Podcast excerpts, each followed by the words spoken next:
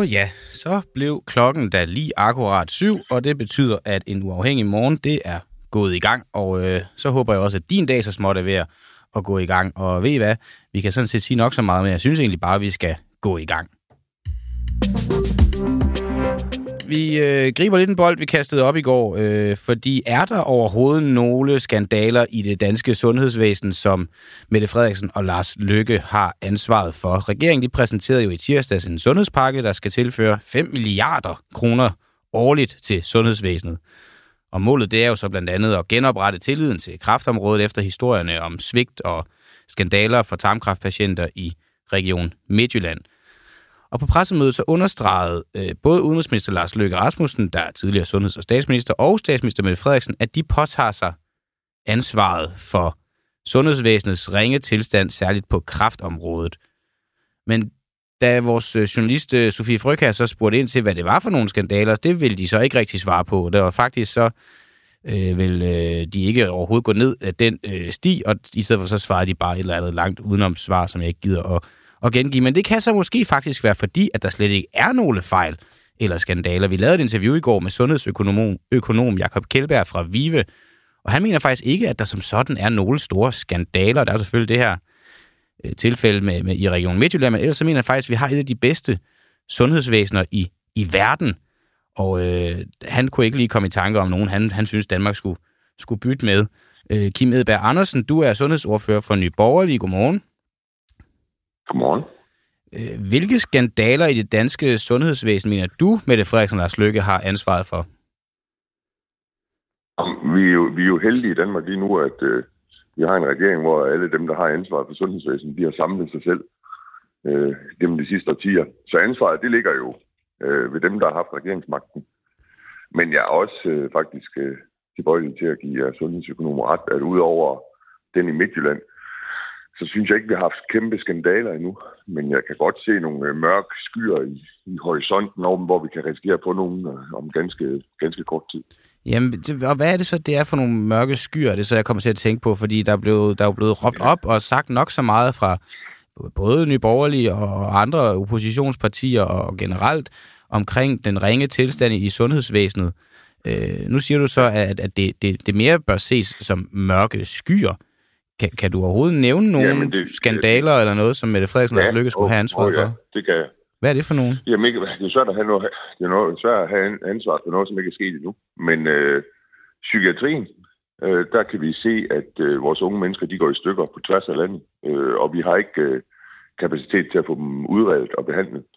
Øh, så der kommer, der kommer en øh, potentiel øh, kæmpe skandal om ganske få år, når vi, når vi har lavet, lavet vores børn gå i stykker der. Og hvad baserer øh, du det på, så at, har vi mod... at der kommer kæmpe skandaler om nogle år? På tal. Det hvad er det for nogle tal? Jeg på tal. Jeg sidder jo i region, jeg sidder jo i region Nordjylland, og vi kan jo simpelthen se, at tilgangen af unge mennesker, som har behov for, for hjælp med, med psykiske problemer, den er simpelthen større end det, vi kan nå at, at hjælpe dem til. Og det vil sige, øh, og det, der er så frygteligt ved, ved psykisk sygdom, det er, at øh, lige pludselig udvikler de sig fra, at de er en psykolog, så skal du bruge en psykiater, og det sidste, så kan de måske slet ikke hjælpe dig. Mm. Og det bliver jo en kæmpe skandale så er der jo sådan noget som, at øh, alt i Danmark, det handler om, om kraft. Øh, og kraft er en forfærdelig sygdom, som vi skal behandle lynhurtigt. Men, men, men det gør så også bare det, hvis ikke, hvis ikke at du er en af dem, der har, har kraft, jamen så har vi altså et sundhedssystem lige nu, hvor man kan vente og vente og vente. Øh, meget aktuelt øh, eksempel, som vi lige har haft i Sundhedsudvalget, endometriose, som er en kvindesygdom, øh, som invaliderer kvinder, mens de er fertile, øh, med smerter, og, og de ender med at, at risikere ikke at, at kunne arbejde. Men det har vi ingen fokus på, og det er fordi, det ikke er kraft. Øh, og der, der, der har vi alle politikere et ansvar for at, at lade være med at, at kun at snakke kraft, og ligesom måle os selv og vores succes kun på, på, øh, på ventelisterne på kraft. Altså, vi har virkelig, virkelig mange sygdomme, mm. som vi også skal have fokus på. Øh, så ja. Men øh, jeg vil bare lige spille noget, som Jakob Kjeldberg han, han sagde i går, så kan du så vurdere, om ja. du er enig med ham i det. Men det lyder jo så næsten til, at du afmonterer hele præmissen for at finde ud af, hvad det er for nogle fejl, der er, Lars Løkke og Mette Frederiksen har begået. At, at, at det i dine øjne et... Øh, fejlfrit kan jeg jo godt høre, det ikke er, men, men sammenlignet med andre lande, et, et ret godt sundhedssystem, der vi har, fordi det synes jeg, at man hører mange andre eksperter og også sygepersonale råbe op og sige, at det ikke er. Jamen, altså, der, er, der er selvfølgelig udfordringer i det danske sundhedsvæsen, men, men hvis jeg sådan kigger ud omkring hele verden og siger, er der et sundhedsvæsen derude, jeg ville bytte med, Mm. Øh, så, så, kan jeg, så, så kan jeg godt se, at det hollandske, det ser ret fint ud også. Det minder lidt om. Og der er sådan lidt måske, hvor nogen i toppen. Men altså, Danmark har et, et sundhedsvæsen i den absolute superliga.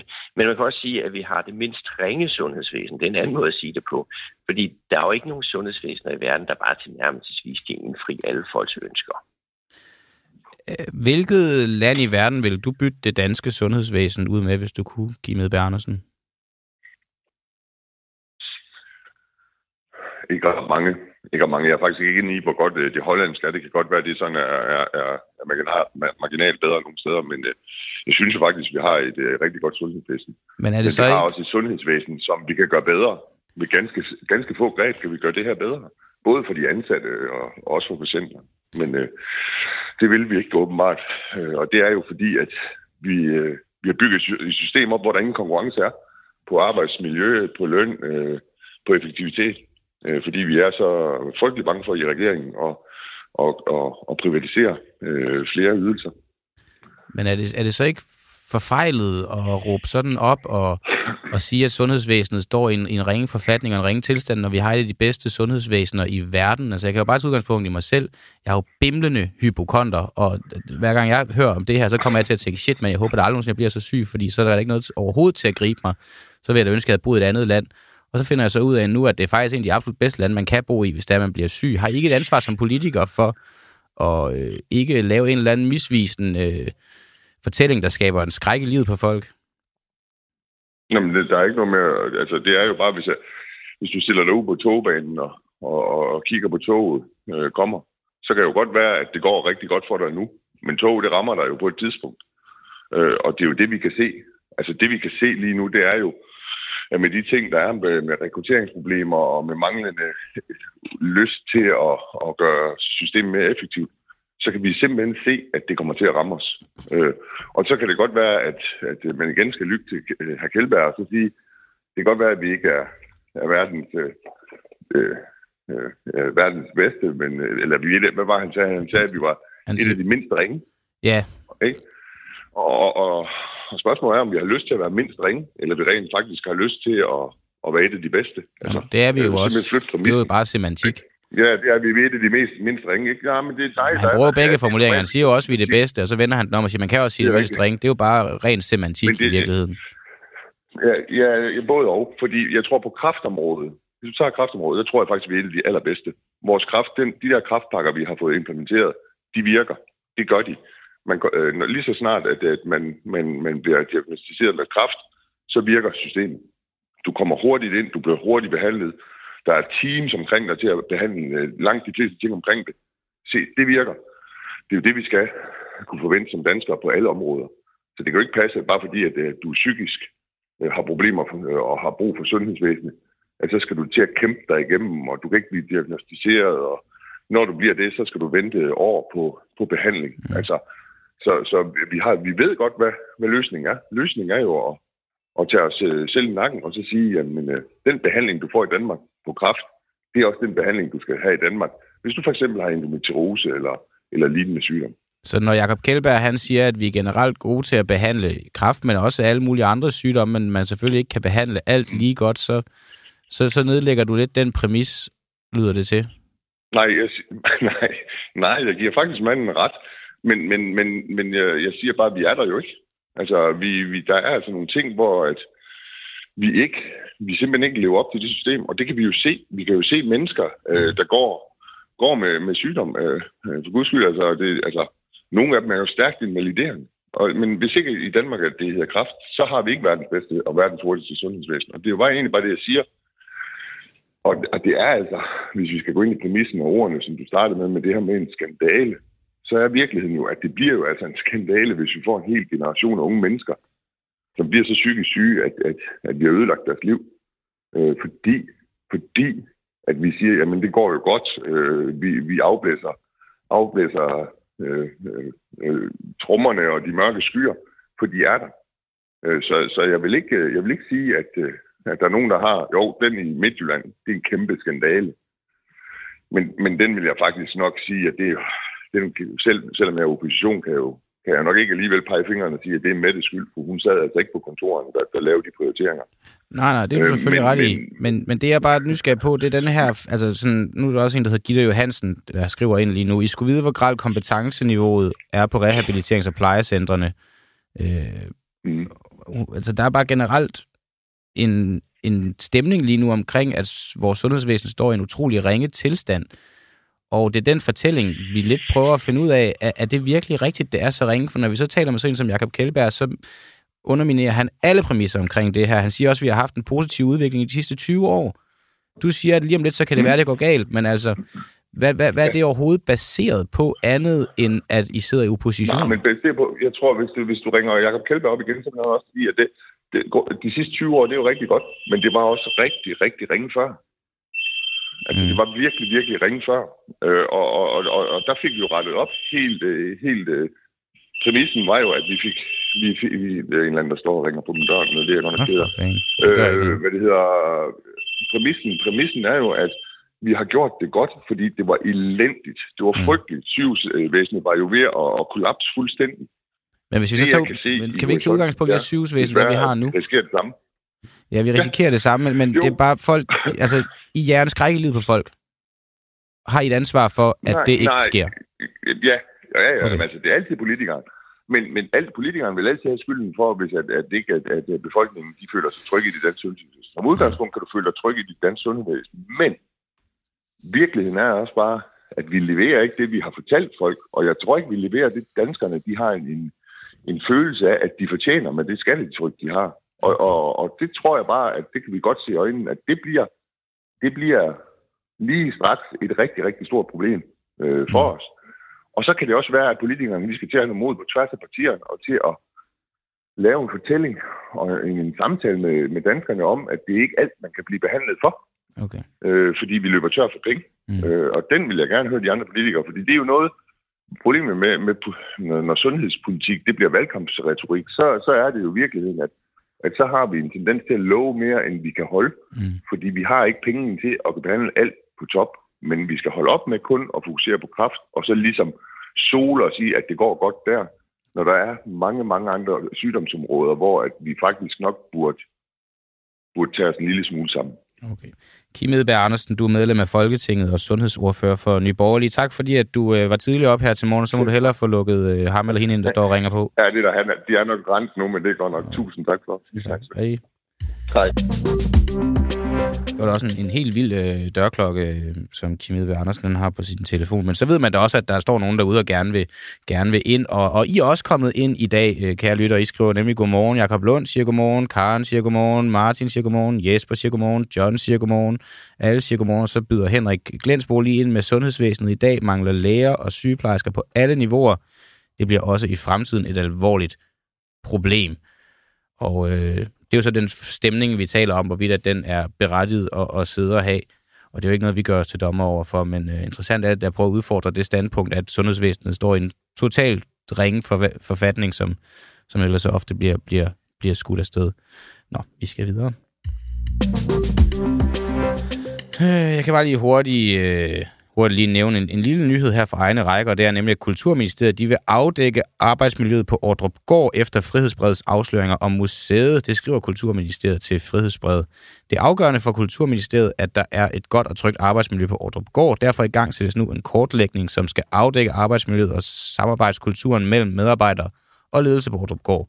Kortlægningen forstås af en, forestås af en ekstern part og skal sikre, at medarbejderne på Ordrup Gård bliver hørt på en måde, hvor de trygt anonymt kan redegøre for deres oplevelser af blandt andet arbejdsmiljøet, skriver Kulturministeriet. Hvis man vil læse mere om den her historie, så skal man gå ind på Frihedsbrevet. Man skal være medlem. Det koster 79 kroner om måneden. Det er skide billigt. Hvad er det egentlig Wagner-lederen Prigozhin han vil? Lederen af lejesoldaterne i Wagner-gruppen, Yevgen, Yevgeny Prigozhin, meddelte i går, at Wagner-gruppen trækker sig fra Bakhmut som planlagt. Ofte så bliver hans bestandte udmeldinger og utilfredshed gengivet i øh, store overskrifter i, i danske medier. Og nu vil vi bare gerne prøve at forstå ham her Prigozhin en lille bitte smule. Det kan du måske hjælpe os med, Niklas Møller Randbo. Du er sikkerhedskonsulent ved Implement Consulting Group og har skrevet speciale om Wagner-gruppen. Godmorgen. Ja, godmorgen. Kan du nævne et par eksempler på Prigozhins mest markante udmeldinger i forbindelse med krigen? Ja, men det kan du tro. Øh, faktisk det mest markante, som lidt går i glemmebogen dag, fordi vi tager den for givet, det er hans udmelding om, at han ejer Wagner-gruppen, og at det var ham, der startede Wagner-gruppen. Øh, det var jo enormt markant, fordi han havde benægtet det. Os, der fulgte ham, os, der fulgte Wagner-gruppen, vi vidste udmærket godt med det, at han turde at gå frem, var helt nye boller på suppen, fordi det måtte betyde, at så havde han faktisk fået lov af Kreml at gå ud og sige det. Øh, så ville de have svære ved at distancere dem selv fra ham, fordi han mm. var aktiv i Ukraine, mens han indrømmede det. Okay. Øh, så er der en masse fornærmelser, som vi har hørt rigtig meget om øh, i på overskriftsbasis. Mm. Øh, han har sagt, at Wagner-gruppen er verdens bedste her. Det er jo en temmelig stor fornærmelse over for øh, det russiske militær. Han har sagt, at Ukraines her er verdens bedste her. Igen en fuldstændig landsforræderisk udtalelse i, i russisk øh, optik. Han har sagt, at en øh, herrchef, der på det tidspunkt øh, kæmpede i, i starten af krigen, Lapin, at han var en forræder og en kujon, fordi han lavede en retræte fra, fra byen Liban. Han har sagt, at generalstabschefen, som også er den nuværende siddende generalstabschef, Gerasimov, at han burde fyres, at han var kujonagtig, at han var en forræder. Han har så lige toppet den op med at sige det samme om forsvarsministeren. Øh, og endelig så øh, fik han også i en kæk video, da der gik rygte om, kunne han finde på at udfordre Putin, så lavede han en video, hvor han stod på toppen af en bygning og sagde, det er på tide, at I får det at vide. Jeg har tænkt mig at stille op som præsident i 2024. Kunstpause for Ukraine. Mm. Altså, så simpelthen lige får, får drillet alle parter i den der, og, og være enormt provokerende over for Putin. Putin, som ofte i, i vis kredse bliver kaldt dedushka, som er et sødt russisk ord for bedstefar. Øh, og han har sagt, kunne det vise sig, at den her bedstefar i virkeligheden var et røvhul? Og, øh, og, og dermed får han jo indirekte sagt, Putin kunne være et røvhul, der, der, der rent faktisk gør det af helvede til for alle os andre. Han har sagt, at det kan være, at vi er et system, øh, eller vi er et system, hvor fisken rådner fra hovedet og ned, igen kunne være en reference til Putin. Mm. Og endelig har han sammenlignet den nuværende situation med øh, den russiske revolution i 1917, eller sagt, at det, det kunne ligne lignende tilfælde, vi havde gang i nu. Så altså også på den måde direkte udfordrer Putins stabilitet, Kremls stabilitet. Og, og det er jo nogle ret vilde udmeldinger, det her. Og nu bliver jeg også mærke, at du siger, man har sagt, at Ukraine er, er den bedste her. Altså, det er på nogen måde så lyder som, at han er i gang med at skrive sin, sin egen dødsdom. Men hvis vi nu lige skal prøve at krybe ind i hovedet på ham, hvad er så hans motivation for at sige de her ting, for at stille sig på den her måde over for Putin? Jamen, det er at maksimere hans egen magt og indflydelse. Og, og han er jo så en mand, der har resoneret, at det kan han gøre ved at provokere. Der er en meget, meget stor ubekendt faktor af det her for os udefrakommende. Det er, hvor meget kan han have aftalt på forhånd med Kreml. Mm. Øh, hvis han bare selv finder på alle de her ting, på alle de her provokationer, øh, så må vi gå hæftigt ud fra, at han i det mindste gør et eller andet stykke arbejde for at øh, afsøge, for at, at trykke lidt på isen, se hvor den holder, og finde ud af lidt på forhånd, hvad kan han egentlig sige, fordi ellers er det meget, meget farligt. Men der kunne sagtens være en rigtig god pointe i Kreml egentlig at arbejde sammen med ham om det her. Fordi selvom det er enormt fornærmende, så er det også noget, der er med til at give talerør til nogen, der sidder i Rusland og er enormt sure. Altså hvis de ligesom har ham som trykventil til at øh, råbe magten op, sige til både Kreml og sige til Forsvarsministeriet, at øh, I er nogle idioter, jamen så, så ved man i hvert fald, at en magtfuld person i Rusland ligesom har ens ryg. Og øh, så på den måde kan man faktisk kuriøst nok være med til at styrke Putin et stykke hen ad vejen, fordi så længe han så ikke siger rent faktisk, at de skal gøre oprør mod Putin, jamen øh, så, øh, så afventer det ligesom bare hans ordre, fordi nu har han taget lederskabet for det segment af Rusland. Men okay. han kan ikke undgå at få fjender sådan, i den russiske forsvarstop. Altså ligegyldigt hvad han er klappet af med Kreml, så kan der ikke være tvivl om, at de er enormt sure over de ydmygelser, der kommer fra ham. Okay, så det kan potentielt set være en eller anden form for afvævning af et større oprør fra blandt andet øh, medlemmer og soldater i den her øh, Wagner-gruppe over en måske dårlig behandling fra Kremls side, at han går ud og, og råber op på deres vegne, og ligesom, jamen, hvordan fanden skal man lige sige det, altså tager, tager noget af, af, af, af balladen på sig selv? Ja. Okay. Ja, det, det, det er sagt meget godt, og han, han tager lederskabet netop for den kritik, der måtte være.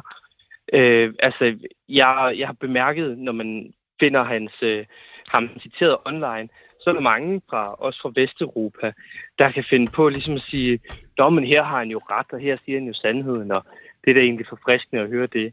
Øh, vi, vi skal ikke tage noget, Prigozhin siger, som, som dejligt forfriskende. Øh, han er en, en meget farlig opportunist. Mm. Men, men, men det viser den appel, det engang mellem har at være den, der benævner elefanten i rummet. Og, øh, og det kan give mening for Kreml at give en vis licens til det, hvis de er sikre på, at han ikke er en trussel. Og det er et begreb, vi kender fra russisk politik også fra før i tiden, at der er visse sådan kontroversielle yderfløjsfigurer, der råber op og siger en masse, og på den måde ved man, at den stemme bliver hørt. Putin han står så i midten mellem de fløje og kommer til at virke som en moderat, selvom man bestemt ikke er nogen form for moderat i sin politik. Og, øh, og, og man, man får næsten ideen om, at, øh, at ud af alt det her, der kommer der et velfungerende demokrati, og også en form for demokratisk debat. Men der er bare den forskel på de her personer, der har gjort det før i tiden, og så lige præcis Prigozhin, at øh, han, han tager det sgu heller ikke bare liggende ned. Altså, han vil ikke bare være en hofnar, der øh, siger de her ting, og så egentlig ikke tror på dem. Altså, han, det er ret tydeligt, at han tror også i en vis grad på, på de ting, han siger, og han, øh, han prøver at vente til sin egen materielle fordel, prøver at gøre det til forretning for Wagner, prøver at gøre det til en styrkeposition på Wagner osv. Så, så dermed vil han også være en farlig samarbejdspartner for Kreml, mm. hvis det er Okay. Niklas Møller Randbo, sikkerhedskonsulent ved Implement Consulting Group, og som jeg lige fik nævnt i starten, så har du også skrevet speciale om Wagner-gruppen. Tak fordi, at, øh, at du ja, gjorde os klogere på, øh, på ham her, Prigozhin. Det, det var faktisk øh, måske endda lige lidt rart at få nogle afklaringer på det område. Så må du have en god dag. Jamen, tak for det. God dag. Og så har jeg fået besøg i studiet af, af jer to, øh, Mikkel og, og Lars. Hej. Godmorgen. I er, øh, I er journalister her på Frihedsbred. Jeg rykker lige din mikrofon, Lars, så man... Sådan der. Sådan der. Øhm, og grunden til, at I sidder her, det er, fordi man i dag kan på Frihedsbred læse om Hayat Faisi, der gennem et årti har et utal af mennesker øh, bag sig, som, som anklager hende for at have snydt og, og bedraget øh, dem. Og anklagerne mod hende, de tæller blandt andet salg af falske bitcoins, kreditkortmisbrug, indsamlinger, hvor hun stikker pengene i lommen, og fester, som ikke bliver betalt. Samlet set så anklages hun for at have sine ofre millioner af kroner. Selv så nægter hun dog alt. Hun mener, at der tale om et komplot, og stævner dem, der kalder hende for en bedrager i, i et væk. Og øh, så må vi se, om, om hvordan det så kommer til at, at gå nu. I er journalisterne bag øh, den her øh, hi, historie om, om Hayat Faisi. Og jeg tænker bare, øh, inden vi lige går i gang, så skal vi måske lige høre et klip fra, da I konfronterede hende for lige at, at komme lidt mere ind i historien. Har du fortalt nogen, at du er bitcoin-millionær? Hvem har, du har fortalt dig det? Det er der flere, der siger. Og hvad så? Hvad, okay, udgive dig, så du, du, du minimerer simpelthen. Hvad så, hvis det faktisk er rigtigt? Hvad så? Har du tænkt over det? Så, det jeg spørge. Men hvad er, hvad er din intention? Hvad, hvad er din motiv at spørge, om jeg er bitcoin-millionær? Hvad, hvad vil du ud af? Hvad så? Har du investeret i bitcoins på vegne af andre? Øh, på vegne af andre? Ja. Nej. Nej. Når nogen har købt ved mig, ja.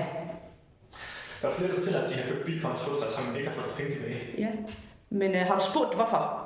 Men hvorfor? Ja, når de samler sig i flok og afpresser mig, så skal jeg ikke have noget med dem at gøre. Så vil jeg hellere tabe min retssag, end at lade mig afpresses. Okay. Ja. Og hvordan er du blevet afpresset? Dødstrusler, herværk i mit hjem, mm. øh, mine børn bliver forfulgt, jeg får opkald og bliver for, trus, får billeder til sendt af mine børn. Det er sådan nogle, det er sådan nogle mennesker, I bakker op. Mm. Du har jo to domme for at betale. Du skal både... Jeg har syv domme for injurier. Forhold dig til dem. Forhold dig til dem. Og sådan øh, slutter vi så det her klip. Øh, nu skal vi måske lige forklare folk, hvem er det, de, de lytter til, Mikkel? Hvem, hvem er Hayat Faisi? Øh, ja, og først er det måske lige vigtigt at sige, at nu blev lige nævnt nogle domme her i, i det her klip, der blev spillet. Det er nogle domme for, øh, det er nogle, en jurydomme. Hun har ikke nogen bedrageridom. Hun er tiltalt ved, ved retten. Mm. Øh, Måske meget godt at plads, ja. øh, bare så man er, er helt med her, kan man sige. Hvem er Hyde Feisty? Jamen, det kommer faktisk an på, hvem man spørger. Spørger man hende selv, jamen, så øh, får man ikke ret meget at vide. Vi spurgte hende blandt andet, øh, hvad laver du til daglig? Og der svarer hun, jamen, hvis du spørger ham her, så er jeg på kontanthjælp. Hun vil ikke selv sige, hvad hun laver. Mm. Men for nogle er hun de svages beskytter. Øh, en, der hjælper minoriteter og hjælper udsatte kvinder. For andre er hun en øh, politisk debattør. Hun har været øh, aktiv på både venstrefløjen og ude i det meget, meget øh, liberalistiske, højorienterede, øh, det, dem som man kalder for anarkokapitalister. Så historien om Hyde Feisty skifter alt efter, hvem hun egentlig er venner med. Mm. Øh, så, så du ved, der, der har både været de vilde ture på Terre, Søllerød Kro, dyre middag med alt betalt, og så har der samtidig været en person, som har øh, fortalt om, at hun var på kontanthjælp, hun var de svageste beskytter, hun øh, satte sig i sine medmenneskers øh, sko, så at sige, for at hjælpe andre i samme situation som hende. Okay. Fælles, fælles for dem, kan man så sige, øh, på trods af, hvor hun så har været, og hvad hun så har udgivet sig for at være, er, at mennesker i alle miljøer har beskyldt kvinden her for at have snydt og bedraget dem for anselige summer. For anselige summer, og det er jo så det, du siger, at det, hvem hun er, det afhænger af, hvem hun, hun er venner med, og nu er der jo så også en masse fjender, der så i deres øjne mener, hun er en bedrager. Øh, Lars, hvad, ja. hvad er det, øh, Altså- de mener, hun har bedraget dem for? Ja, altså det er ord, vi skal passe meget på med at bruge, men hun er tiltalt for bedrageri, groft bedrageri og mandatsvig. Mm. Og det skulle hun så få retten her i januar, hvor hun meldte sig syg. Og altså, det, det, det, det, det, det, du spørger, hvad, hvad, det er, de har, hvad de føler sig bedraget for. Det er Ja. jo, at, altså, det er jo for folk, ofte almindelige mennesker, der stort set har fundet, hvad, mistet hvad, hvad, hele deres formue. Altså, der, som af en eller anden grund er lykkes ind at få frem. Altså nu var du lige på det i starten dem. her, ikke? Altså det er jo... Øh, øh, nogle af de sager, vi beskriver i vores artikel i dag, øh, omhandler øh, bitcoins. Altså hun har fortalt øh, nogle mennesker, at hun er bitcoin-ekspert, hun er bitcoin-millionær, og lukket dem til at købe bitcoins af hende. De har så bare aldrig hverken modtaget de bitcoin, de har købt, eller så da de har prøvet at få deres penge tilbage, at de er ikke kommet. Vi beskriver en række fester, som hun har inviteret til. Store fester med kendte danske musikere, stor menu, fri drikkevarer, alt betalt. Når regningen skal betales, så er hun væk. Der er også eksempler på i artiklen her, som man kan læse i morgen, på almindelige mennesker, som lige pludselig opdager, at de har opbygget et eller andet form for tillidsforhold, et venskabsforhold med kvinden her, og pludselig, jamen så, der var for eksempel en, et eksempel på en kvinde, pludselig så har hun lånt et kreditkort, og så har der brugt 120.000 kroner på at købe alle mulige hverdagskøb, og gå i byen og køre i taxa osv. Så, videre. så historien er, er virkelig mange, og det går fra det absolut kulørte, altså store fester, til øh, at blive beskyldt for øh, sådan noget helt almindeligt mm. svindel, hvor man tager kreditkort. Hun er jo også en fascinerende figur, figur for hun, kan, hun er jo hun er en, en, en, en fantastisk sælger. Altså, hun, hun er jo været en virksomheds, virksomheds drømmesælger. Som du, du selv siger, at du uh, taler med en uh, tidligere nabo, der siger, hun er en, når Joras vidne kommer og ringer på, så får hun til at gå, gå ned i byen og gøre, gøre ærne for hende. Altså, altså hun, hun er sådan der kan få folk til stort set hvad som helst. Hun er en, der kan få folk til at gøre stort set hvad som helst af det, I siger. Og, og, og noget, jeg så også hæfter mig ved, det, det er jo det med, at hun ikke er, hun ikke er dømt. Det, det anklager alt det her. Hvorfor, hvorfor, hvorfor laver I en artikel? Hvorfor snakker I med så mange mennesker? Hvorfor laver I den her beskrivelse af hende for noget, hun ikke er dømt for? Det synes jeg faktisk er øh, måske en af de mere fascinerende del af artiklen, faktisk, hvis jeg skal sidde og øh, men lave andres egen juice, kan man sige. Ikke? Øh, fordi det, det er både en historie om et, et øh, retssystem og et, et politi, som på en eller anden måde øh, i hvert fald kan blive beskyldt for ikke at tage økonomisk kriminalitet alvorligt nok. Flere af de her, som kalder sig selv forurettede, fortæller jo sådan set, at de har anmeldt øh, hende her, Hayat, til politiet flere gange. Mm. Og flere har også oplevet, at politiet ikke har ville efterforske sagen, fordi de mener, at det er et spørgsmål om penge mellem to mennesker, kan man sige. Så det er først, at der kommer en, øh, en øh, helt bestemt efterforsker på sagen, og ligesom sætter de mange forskellige sager sammen og siger, hov, hov, det ligner noget mere systematisk, det her. Og det øh, vurderer anklagemyndigheden jo sådan set faktisk, at det øh, er, øh, at de mener, det er øh, bedrageri af særlig grov beskaffenhed, flere af de her forhold, ikke? Og så er der Mm. også nogle andre øh, punkter i, i det her tiltaleskrift. Så skulle hun have været for retten for, øh, altså der er 133 punkter i det her anklageskrift. Hun skulle have været for retten i januar, men melder sig så syg. Hmm. Og fordi sagen er så omfattende, at der er så mange mennesker, så kommer den tidligst for retten igen i december, måske først i januar Okay. næste år. Der var det så tager et, et, et, et lidt underligt twist, den her historie. Det er jo så, at flere af de her mennesker, som har som føler sig bedraget af Harald Feisi, har været ude og advare mod hende på sociale medier, særligt Facebook, og skrive, hey, hør lige her, jeg mener, at den her kvinde er en bedrager. Nærmest samtlige de her mennesker er blevet mødt med en stævning for injurier, og er faktisk også blevet dømt for injurier. For de at kalde hende en- brager. For at kalde hende bedrager, ja. Ja. Så de det- eneste mennesker indtil videre, som rent faktisk er blevet dømt, og vi taler altså mange, mange forhold her, det er dem, som kalder sig selv for ofre, fordi Ja. ja. de har advaret mod, at hende her er en bedrager. Fordi at sagen har taget så lang tid efterforsk, og fordi den har trukket så meget langdrag. De fleste sager, som indgår i det her øh, anklageskrift mod hende, det er jo sager fra 2016 og 2017. Så det er faktisk først her 5-6 år efter, at de her forhold kommer for retten. Hun er en fascinerende øh, person. Øh, Lars, du siger også, at enhver virksomhed vil, vil jo ønske at have sådan en som, som hende ansat. Det vil jeg ikke, men jeg kan godt. Det, det, salg, salgsevnen. Ja, salgsevnen, ja, ja. Den, den fejler ingenting. Øh, øh, altså, det er, jo, det er jo en vild historie, som jeg synes, man skal, skal, skal dykke ned i. Vi skal heller ikke give, give det hele væk her, for der skal også være, være en grund til, at man går ind og læser jeres øh, artikel. Øhm, bare lige sådan øh, her til sidst. I jo også, nu når vi sidder og snakker her, meget påpasselige med at, at kalde hende for bedrager, netop af, af den årsag. Hvad, hvad gør I af tanker i forhold til, i, i, jeg kan bare sige overskriften på artiklen, det er kvinden, som ikke vil kaldes bedrager. Sådan, det kan godt være, at det er uinteressant for folk at høre, men for mig det er spændende, så det håber jeg også, det er for andre.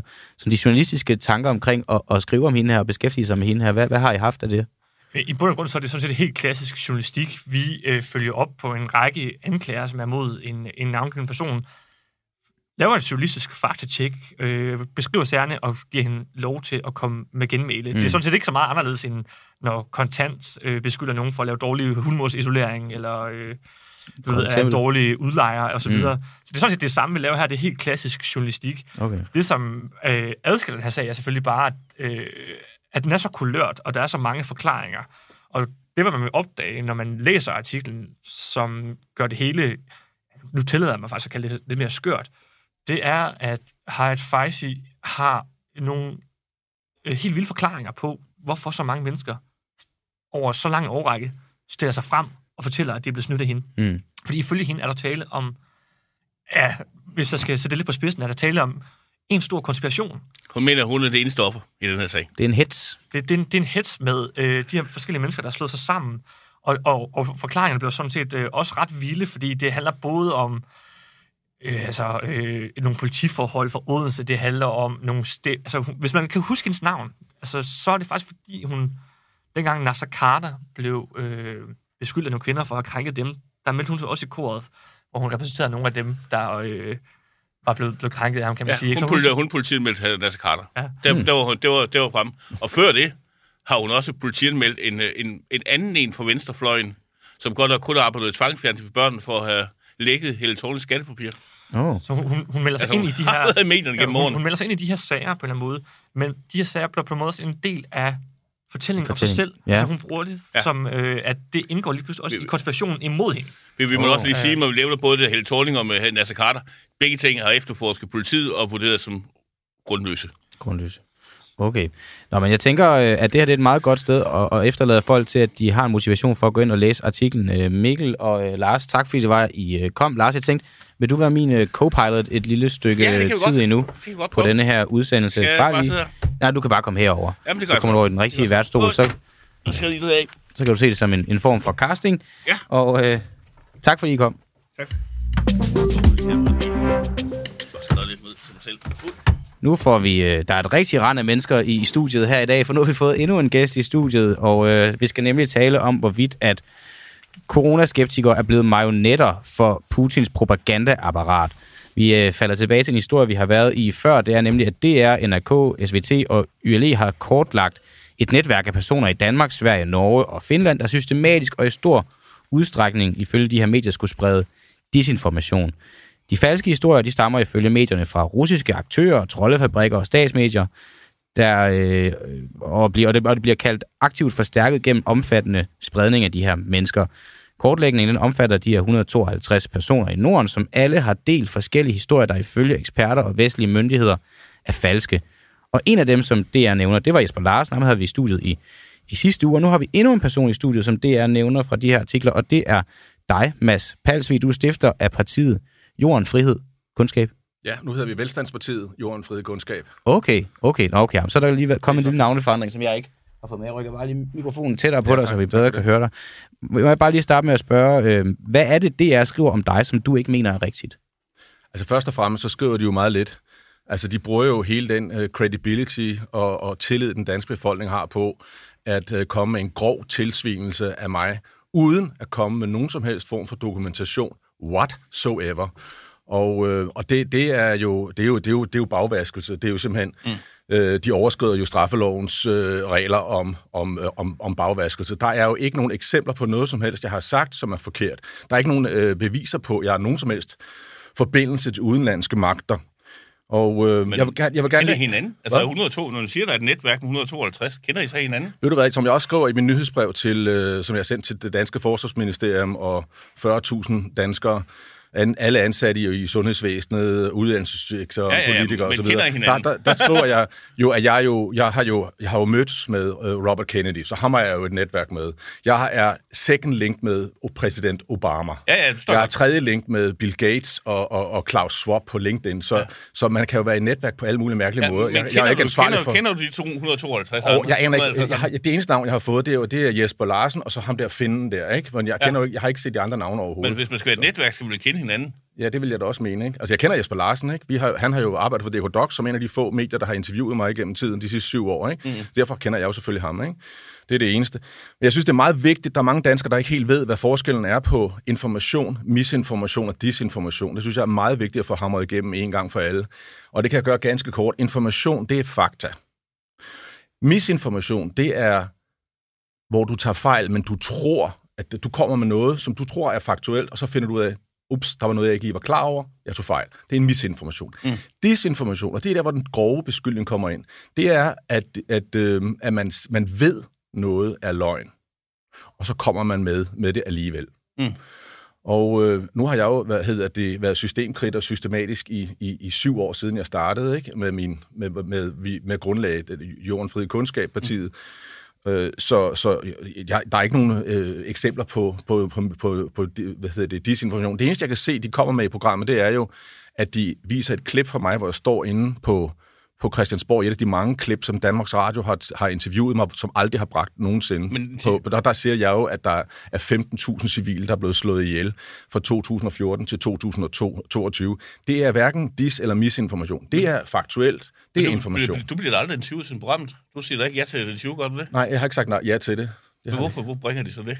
Jeg ved det ikke. Det er, de har jo fra arkiverne, fra alle de gange, hvor jeg har lavet demonstrationer, og DR og, og TV2 har været der, der har jeg jo stillet op, når de har kommet hen og interviewet mig.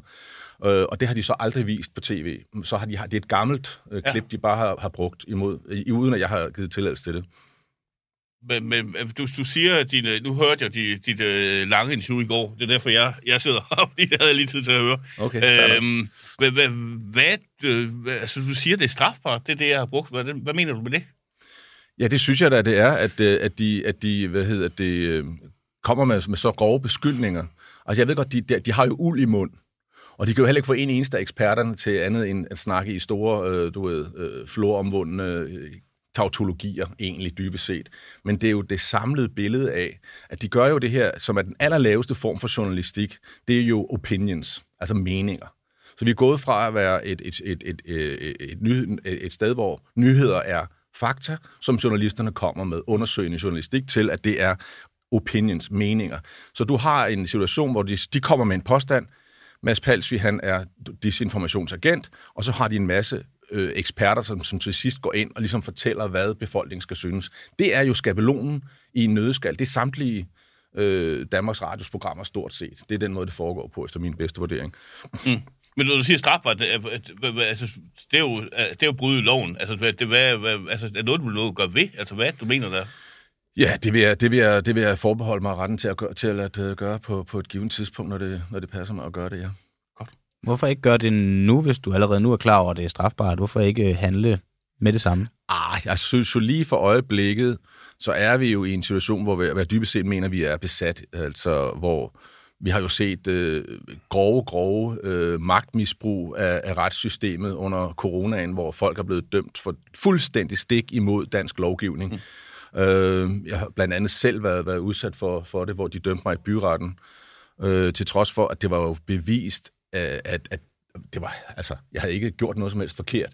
Øh, så jeg, de, de dømte mig for at have kaldt politiet for... for ja. men, men du siger, at det gør, at du, at vil, du, vil du gå til pressen, vil du gå til Klata, der ser redaktør? Jeg ved det ikke. Ved du hvad, okay. altså, øh, jeg, jeg vil tænke over, hvad, hvad jeg gør. Altså lige nu har jeg, mit svar har jo været, at jeg har lavet en, en video okay. på en time og 20 minutter, hvor jeg jo, i, altså hvor, hvor, hvor Danmarks Radio ikke kommer nogen eksempler, så kommer jeg jo med eksempler på mange, at Danmarks Radio er i dag fascistisk, disinformations agenter, alle journalisterne er. Og det, kan, og det vil sige, de er, en agent, de er en agent, når de, når, når de pedler informationer på vegne af fascisme. Og hvad er fascisme? Det er, når en stærk diktatorisk, teknokratisk stat samarbejder med de største og de stærkeste økonomiske kræfter. Det er fascisme. Og det er jo det, man kan sige, Danmarks Radio gør, mm. fordi de promoverer alle fascistiske agendaer, de overhovedet kan. Og en af dem er jo for eksempel, når WHO kommer med anbefalinger til den danske stat, så promoverer den danske Danmarks Radio alle anbefalinger fra WHO. Og der skal man lige huske... Tænker du for under corona Under coronaen, ja. Skulle Do- coronapandemien, eller skulle Danmarks Radio, skulle de danske medier ikke have videregivet anbefalingerne fra Verdenssundhedsorganisationen i en pandemisk situation? Det, det skulle de have nok have gjort, men de skulle nok også have taget nogle andre ind, for, som for eksempel alle de studier, der viste, at maskerne ikke hjalp imod virus. Det var da også det vældig påtalt i starten. Det var da årsagen til, at vi ikke bare masker i den første del af corona. Ja, der kan du bare se, og så skiftede de så mening lige pludselig mm. sammen, sammen med, med alle andre. Ikke? Men, men det kan være ud fra et forsigtighedsprincip. Er det ikke? Vi skal lige slå fast, at WHO ja. er privat finansieret. De er privat finansieret, privat kontrolleret. De har ikke nogen demokratisk øh, oversight. Så, så det er fascisme, hvis man stenhårdt promoverer alt, hvad de siger. Jeg må lige vende tilbage til du, den historie, de siger. De siger, at du, du har, at det er i et netværk for, for, for, for russiske... Har, har, du, har du nogen kontakt til Rusland? Altså, Nej, de siger altså, det? Altså, min kone, hun er, hun er russer, så jeg har venner og familie ja, ja, men, i Rusland. Men der er ikke nogen russiske Nej, myndigheder, der har sagt, at du har skrevet noget? Oh, aldrig nogensinde haft det, noget det, som helst kontakt. Det, det, det skal du vel tilføre, det er historie vel rigtigt? Vil du ikke det, jeg, synes, det, det, jeg synes, de burde jo have, have noget, et eller andet bevis for det. De kan ikke bare rende rundt og beskylde folk for alt muligt. Det er fuldstændig vanvittigt. Super. Du, du, du bliver, jeg, jeg har jo set din, din video, uh, og du siger mange gange, at det, du bringer, det er kun fakta, og kun fakta. Ja. Nu tror jeg bare, jeg, så, så, så tænker jeg bare op på to ting. Ja, det er også du, luksus, ikke? Jeg giver, dig, jeg giver dig så mange fakta, som du bare kan vælge ja, vrage. Jeg, tog, jeg, jeg, tog, jeg, jeg, jeg, jeg, jeg, jeg, jeg, jeg kunne tage mange. Men jeg, så tog jeg, du, du, du, du nævner sådan en uh, ny rapport for, for for FN, den har jeg faktisk her. Ja. Den er International Technical Guidance on Sexual Education. Ja. Den kommer fra FN's uh, øh, undervisningsenhed, som ja. er sådan en vejledning til seksuel, hvor det, ja. hvor det påstår, at der, hvor der, at der, der at, øh, at FN har sagt, at, at, at sex med børn skal være lovligt. Ja, det påstår de. Det er på, på, punkt, punkt 16. Ja, jeg har læst hele rapporten, det står ikke i den. Punkt 16,9, der... Nej, fordi jeg har set, den, det kommer fra, fra en russisk historie, som er spredt og den er allerede, det blev allerede 3. maj skrevet ud. Det passer slet ikke. Det står slet ikke i rapporten. Jeg, jeg har læst hele rapporten. Har du okay. læst rapporten? Ja, jeg har læst det, i hvert fald det der 16,9 der, der har jeg læst. Ja, der. men det står ikke der. Okay, det må vi lige tage, tage op senere så. Har du læst rapporten, der er udgivet, videregivet af Rusland, eller har du læst den rapport, som Lars sidder ja. med? Det, jeg har puttet alle linksene i, i det her Jamen, der, i, du, du, du linker til, til, til, til, til, til et, et videoklip fra sådan en uh, højre radikal amerikansk uh, gruppe, det hvor de taler om... Ja, okay. Og den har jeg også hørt, det, det videoklip. Og det, det, de siger, at passer simpelthen ikke. Det står ikke i rapporten. Det er jo sådan en vejledning i, hvordan man skal lave, konstruere en seksuel undervisning. Altså for eksempel, det er ligesom jeg havde, da vi gik i folkeskole, rulle kondom på et banan. Altså, det er jo sådan noget. Altså, Ja, det vil de gerne have, det man skal starte med allerede sådan fra fire års alderen og, og fra otte års alderen. Ja, det, det, det, det står der ingenting om. jo, det er der, det er der også kommet frem. Ja. ja. ja men det, det står simpelthen ikke i rapporten. Altså det her, altså, og så er det, det, det, fakta skal vel være fakta. Altså. Det skal det. Det har du ret i. Det skal det helt sikkert være. Retter du også selv, så hvis du kommer til? Altså, jeg siger ikke, at det er misinformation. Det vil jeg helt klart gøre. Altså, jeg, være, altså. jeg, har, jeg, har, jeg har fundet en, en misinformation, jeg var kommet med i mit brev til, til øh, Forsvarsministeriet. Det var den to-minutters video af en masse børn nede i Donbass, som jeg sagde, var, var døde. Og de glædelige nyheder er, at det her det er børn, som var ramt følelsesmæssigt af at være i krig, men det var ikke nogen af de 15.000 russiske mm øh, mennesker, hvor nogle af dem er børn, altså hundredvis, måske tusindvis er børn, men det var, det var heldigvis de Du er, børn, du er, var du ikke er døde. russisk-talende ukrainer. Russisk-talende ukrainer, jo. Ja, det det- var, det var er det det. Så der har jeg jo lavet misinformation, Der- fordi er jeg, det jeg, jeg troede, det var nogen, der var dem, der var Der er det døde. reelle tal for Så FN jo det jeg faktisk øh, kun øh, 3.000, eller nu her- nu skal vi få det præcise tal her. Det er kun 3.400 civile, siger FN, og det er for begge sider. Det er ikke kun for, for den, øh, den, den del. Det er det reelle tal for Der er fire- 14.200 i alt, der er døde, og de 3.400 civile. Ikke 15.000. Ja, det, det vil jeg godt stille stort spørgsmålstegn ved. Altså, Det er det, tal, det, er det tal, FN opererer med. ja, men det er sikkert en, en eller anden gruppe under FN, hvor, hvor hvad hedder det, Rusland er taget ud af det, ikke? Øh, som det plejer at være. Ja, det er alle ukrainere, altså for begge sider. Men har Mads Palsvig ret i, at det er en konklusion fra FN, hvor Rusland er taget ud af ligningen Nej, nej, nej. til at konkludere? Det er, det, det, det er ukrainer. Det, vi taler om den, er ukrainer på begge sider. Altså på den ene side og den anden side. Det er, det er ikke russere, nogen af dem. Det er, det er ukrainer. Ja, det er ukrainer i Donbass og Lugansk-området, ja. Ja, ja, ja. Som jo er blevet bombet af den ukrainske regering. Du starter jo med at sige, at, øh, viser du siger, at du, du, vil, du, vil, du, vil, øh, du vil foretrække, at man lavede en folkeafstemning, ligesom vi gjorde, øh, da vi, Ja. ja. da, det, det har man jo allerede gjort i øh, Ukraine i 1991. Og den har jo, altså, der, lavede man jo en folkeafstemning, hvor alle regioner, inklusiv øh, Krim, faktisk stemte, stemte ja, for at Ukraine skulle være uafhængig. Okay, men nu kommer der jo så en ny øh, øh, folkeafstemning her for nylig, hvor Så det var var ikke, så var, 97 det, det, var, det var ikke internationalt godkendt, det var den anden. Selv FN, god, øh, selv Rusland godkendte resultatet dengang. Ja. Men så har man jo lavet en afstemning, Ja, men nu er der jo så en, ny- en ny situation. ja, som kun Så- Rusland har, la- har lavet. Jamen altså, det er jo 97 Stoler du procent. på de tal for Rusland? At det Ja. var 98 procent tal? Nej, det er 97 procent, ja. Så det, det, er, det er også vestlige... Øh, det er alle er enige om, at det, er, det, var, det var 97 procent. Det er også vestlige. Der har været masser af Nej, det er ikke nogen vestlige, der har været ude- der Der er masser, der har været nede på Krim og kigget. Det er der også. Nej, altså, der var, man, man, man, man, mødte op ude på Donbass, med, ja, altså, man op hos folk med maskingevær almindelige mennesker og sagde, at du skulle stemme. Nej, det passer jo slemt er simpelthen ikke. Det er jo, nu, nu er du fake news. Nej, det er er rigtigt. du, Lars. Du er totalt fake news nu. Ja, ja, ja, og det, er det har der jo været eksempler fremme på. Det, det, er jo, det er jo totalt fake news. Det er 97 procent, det var også blandt de, de ukrainske mindretal i, på Donbass, der stemte de også for det, så, så det er fuldstændig faktuelt. Og der har lige været en ny afstemning nede det- i, i Donbass, den Lugansk, hvor, de har, hvor de har valgt om at komme ind i, i Rusland. Der har også været en folkeafstemning i september måned, hvor der også var klart flertal for det. Ja, ja, men det, var- det, var, det var der, hvor, det, hvor, hvor man nåede op hjemme hos folk. Med, med, med, med, med, hvor, hvor der var hjemme. op med- med det det- så man, det- der var, der var, der var klip, hvordan man mødte op med en mand med gevær. For folk til at stemme. Det var der vist på russisk fjernsyn. Nej, det passer simpelthen Jamen, jeg sender også gerne det klip. Ja, det må du meget gerne gøre. Det kan være, det er noget... Øh, måske et, et lidt vildt sted at, at, at, at, at lukke den her, men, men det er også på grund, på grund af tiden. Men det kan være, det er sådan noget, vi måske kan, kan fortsætte videre med. Øh, den påstand og finde ud af, om, om, det, om der Ja, så kan jeg vende tilbage med FN, øh, hvor, hvordan de seksualiserer børn, og hvordan de pro- p- promoverer pædofili. Det synes jeg også, vi, vi skal komme Men det var til. vel så det, Lars han faktisk direkte kunne modbevise, i og med, at det, mener punkt, du henviser det mener, til, jeg ikke mener, eksisterer Vi har en journalist, der siger, at det, jeg siger, var forkert. Så det må jeg lige have lov at komme tilbage og svare ja, på. okay, det, det okay. mener jeg må ja, være fair. Det er helt fair. Fordi Jeg, jeg, jeg, jeg, sender jo mange informationer til jer, hvor jeg, jeg giver jer den luksus, I bare kan væ- vælge at vrage, fuldstændig som I vil. Hvorimod Fake News Danmarks Radio kommer med ingen dokumenter for dokumentation for, at jeg er russisk disinformationsagent. Jeg vil gerne have interviewet nogen fra Danmarks Radio og spørge dem, hvad er det for nogle beviser, de har? Det, Men vil jeg meget gerne have. Det, interview, det kan du høre fra i mandags. Det laver vi med Thomas øh, Falbe, der er chefredaktør på, på DR Nyheder. Den hørte jeg Og, godt. Det var, det var i, det, du lavede i mandags med Thomas Valve? Ja. Ja, det var glimrende. Det var da en fornøjelse at høre. Og, og, og tak for det. Og så, det synes jeg faktisk er et godt sted at slutte den på, på en roser Det til mig. jeg. Og jeg Tak. vil gerne synes, det var en dårlig historie for det her. Det vil jeg gerne ind og det er et, øh, et, et, et noget, som Lars giver med videre her. Så jeg siger Ja, tak til jer begge to, fordi I var i studiet, så må I have en, øh, en fornøjelig weekend. Tak for det. Tak. Den sender jeg gerne link til. Der blev, øh, der blev øh, god, øh, god debatstemning her, her i studiet, og, øh, og, øh, og øh, der, der er en luft herinde lige nu, som jeg lige skal, skal finde tilpas i. Tak fordi I kom. Men, øh, men vi skal videre, og vi har faktisk øh, mere på programmet, ja. Det her, det var ikke det eneste og det sidste. Nej, nej, nej, nej. Nu skal vi nemlig tale med Erik Bol, der er politolog og tidligere topdiplomat i Udenrigsministeriet, fordi spørgsmålet, vi stiller nu, det er, om danskerne skal holde ferie i krig i solidaritet med Ukraine. Hold ferie i Ukraine og send et signal til ukrainerne om, at de ikke er glemt i denne her krig. Sådan lyder opfordringen fra dig, Erik Bol, der er tidligere topdiplomat i Udenrigsministeriet, og som lige har måttet øh, vente på grund af en debat herinde, den, den, tog, den tog fart. Det beklager jeg meget. Jeg håber, at øh, du stadig har tid til at tale med os, og godmorgen. Helt sikkert. Godmorgen. Tak, Erik. Det er jeg glad for. Øhm, du opfordrer danskerne til at holde ferie i Ukraine i en form for solidaritet, hvor man viser dem, at vi ikke har, har glemt dem i, i den her krig. Skal børnefamilier tage til Ukraine på ferie til sommer? Nej, det er måske nok lige at stramme den, og jeg vil også sige, sådan en, en ferie i Ukraine, det er jo ikke noget med at, at danse på bordene og drikke sig i hegnet. Altså, øh, landet er i krig, og der ligger et slør af, hvad skal man sige, tristesse over landet. Alle er jo berørte af krigen.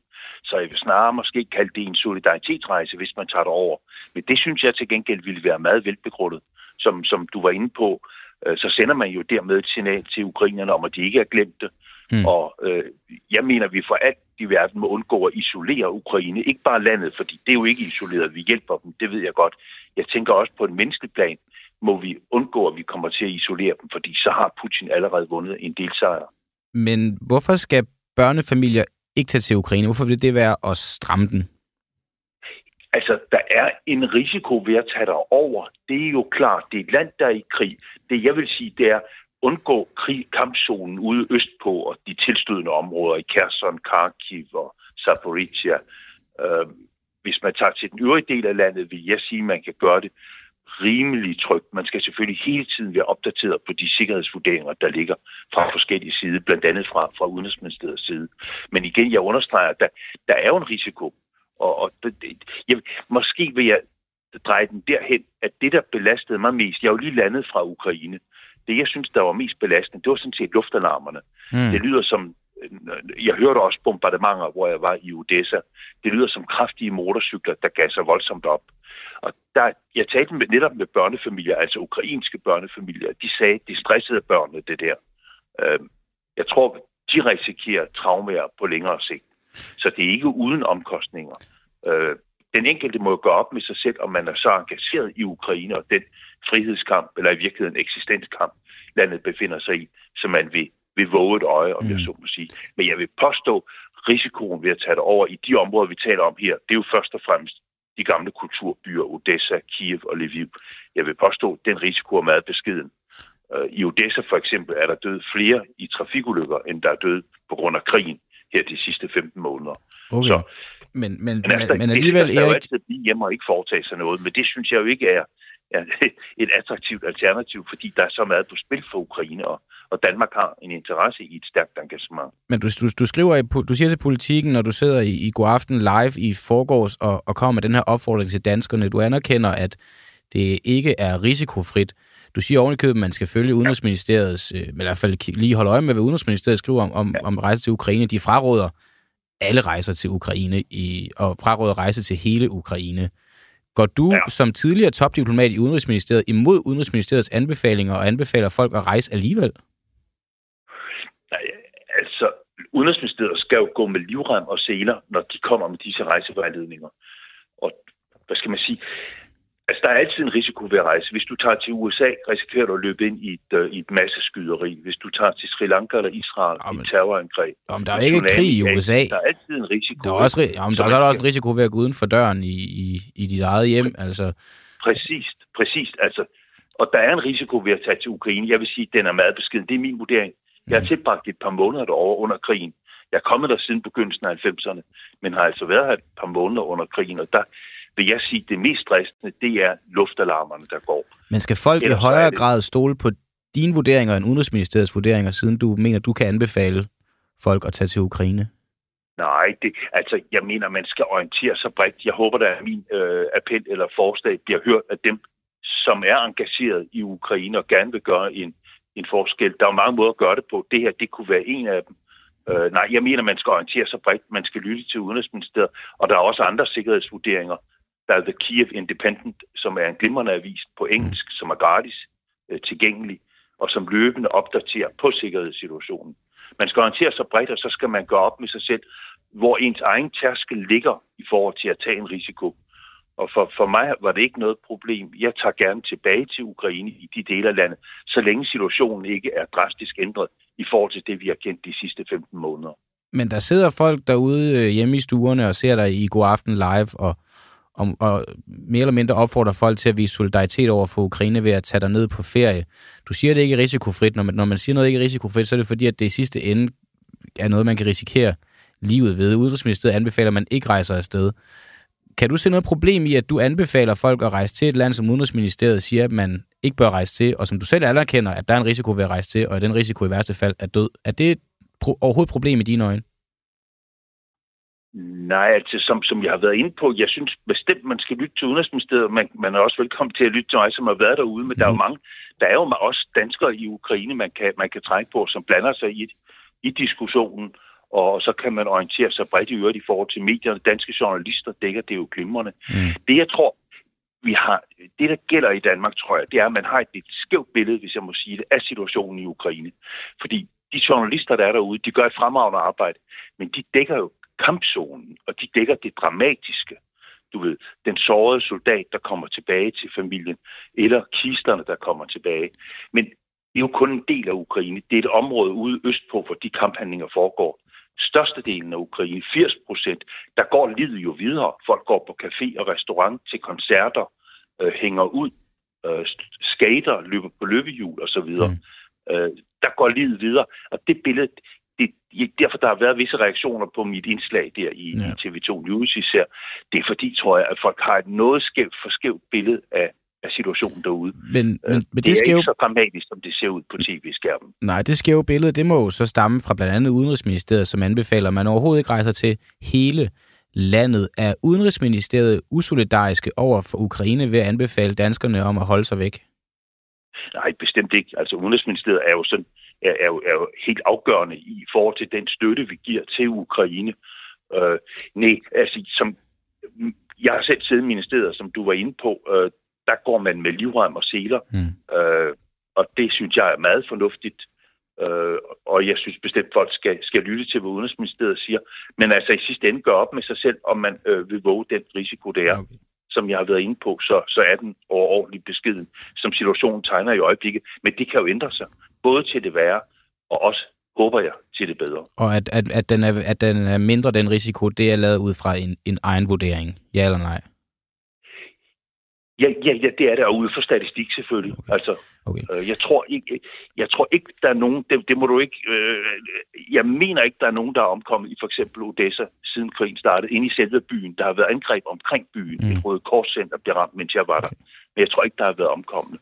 Og, og i forhold til Kiev og Lviv, øh, der gælder det også, at øh, risikoen er beskeden ved at rejse der. Okay. Ukrainerne lever der jo hver dag.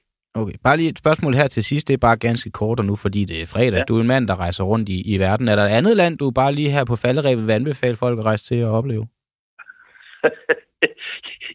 jeg skal love for, at I er i topform i dag. jo, tak. Nej, altså, jeg synes, Ukraine er noget helt særligt. Det er den mest øh, alvorlige, dramatiske begivenhed siden murens fald, der jo var en glædelig begivenhed. Det her er jo en katastrofe mm. tæt på Danmark. Jeg mener, at Ukraine bør være en folkesag. Også hvis støtten skal fortsætte, så bør den engagere så mange danskere som overhovedet muligt. Og det kan man jo gøre ved at tage imod flygtninge, og man kan gøre det ved at samle penge ind eller lave støttekoncerter. Og man kan altså også gøre det ved at tage det over og lære ukrainerne at kende. Fordi det har vi brug for. Det er jo en ven af os, og forhåbentlig en allieret mm. i fremtiden. Okay, så ifølge Erik Bol, så går turen i år til Ukraine. Tak fordi, at du var med her på en uh, telefon hos os, og så må du have en dejlig weekend. I lige måde. Det var en fornøjelse. Tak. Hej. Og øh, fornøjelsen var, var lige så herfra. Så bare lige her til sidst, for lige at slutte, hvor vi startede. Vi talte jo om, hvorvidt at sundhedsvæsenet og sygehusvæsenet står i en ringe forfatning. Og en del af den her nye sundhedspakke, regeringen præsenterer, det er at sende endnu flere kraftpatienter til udlandet, når Danmark ikke formår at at varetage deres behandling. Og så kom vi bare lige til at tænke på, om det måske er en model, man kan se forløst i andre sammenhænge. Altså, at man har en eller anden form for, nu skal vi ikke kalde kraft for en forretning, men man har en eller anden form for virksomhed, hvor at man udbyder noget, og når det så går op for en, at man ikke øh, formår at leve op til det, man udbyder, så øh, kan man på øh, virksomhedens regning sende kunderne et andet sted hen. Derfor så kommer jeg til at tænke på Umo, den kære ven af Frihedsbrevet, og han har jo en del restauranter. Kunne han nogensinde finde på at, at sende hans kunder til en anden restaurant på hans regning, hvis det går op for ham i det, at de er på vej hen til restaurant, at han slet ikke har personale nok til at varetage den mad, de skal have, og han slet ikke har købt mad nok ind til at, at, at brødføde de gæster, der skulle ske at komme. Og det lød sådan her. Jeg tror, folk vil blive pænt pist, hvis de øh, glæder sig til, eller øh, havde ligesom regnet med, at det kunne komme ind til mig, og det så skulle til et eller andet tilfældigt sted. Jeg påpeger og siger, jamen der kan I bare tage hen. Når vi er syge, så er der jo også rigtig mange følelser, der er i spil. Vi vil jo gerne være i tryghed, og vi vil jo, det er jo det, vi oplever, når du, altså når du tager på et dansk sygehus. Øh, jeg har selv ikke for, helt forstået, hvad det var, det her sygeplejersker, de havde travlt med, indtil man finder ud af, at det er jo ikke udelukkende, at det stikker, der giver dig piller. Der er jo også et kæmpe omsorg og følelsesmæssig støtte, der skal være til stede. Hvad gør vi med den? Du ved, det, det, vi bliver jo mere og mere behandlet som øh, lidt ligesom det kris, vi passer på ude i stallen, ikke? Mm. Du ved, så skal du ind i den bås, og så når du er fed nok, så skal du over til den næste og slagtes, ikke? Så skal du over til det næste og slagtes. Øh, tak fordi I lyttede med her til morgen. Det var en fornøjelse at have jer med. Det var en fornøjelse at sende endnu en gang. Det er fredag, så nu skal I den og må gå ud og holde noget weekend og holde noget fri. Og I har også hele mandagen med. Der er tre dages weekend. Vi kan faktisk kalde det for en lille ferie. Og det var Nobbenau, han sad ude i regien. Og Erik Svarts, han har sammensat hele programmet. Og jeg hedder Christian Henriksen. Tak fordi I var her.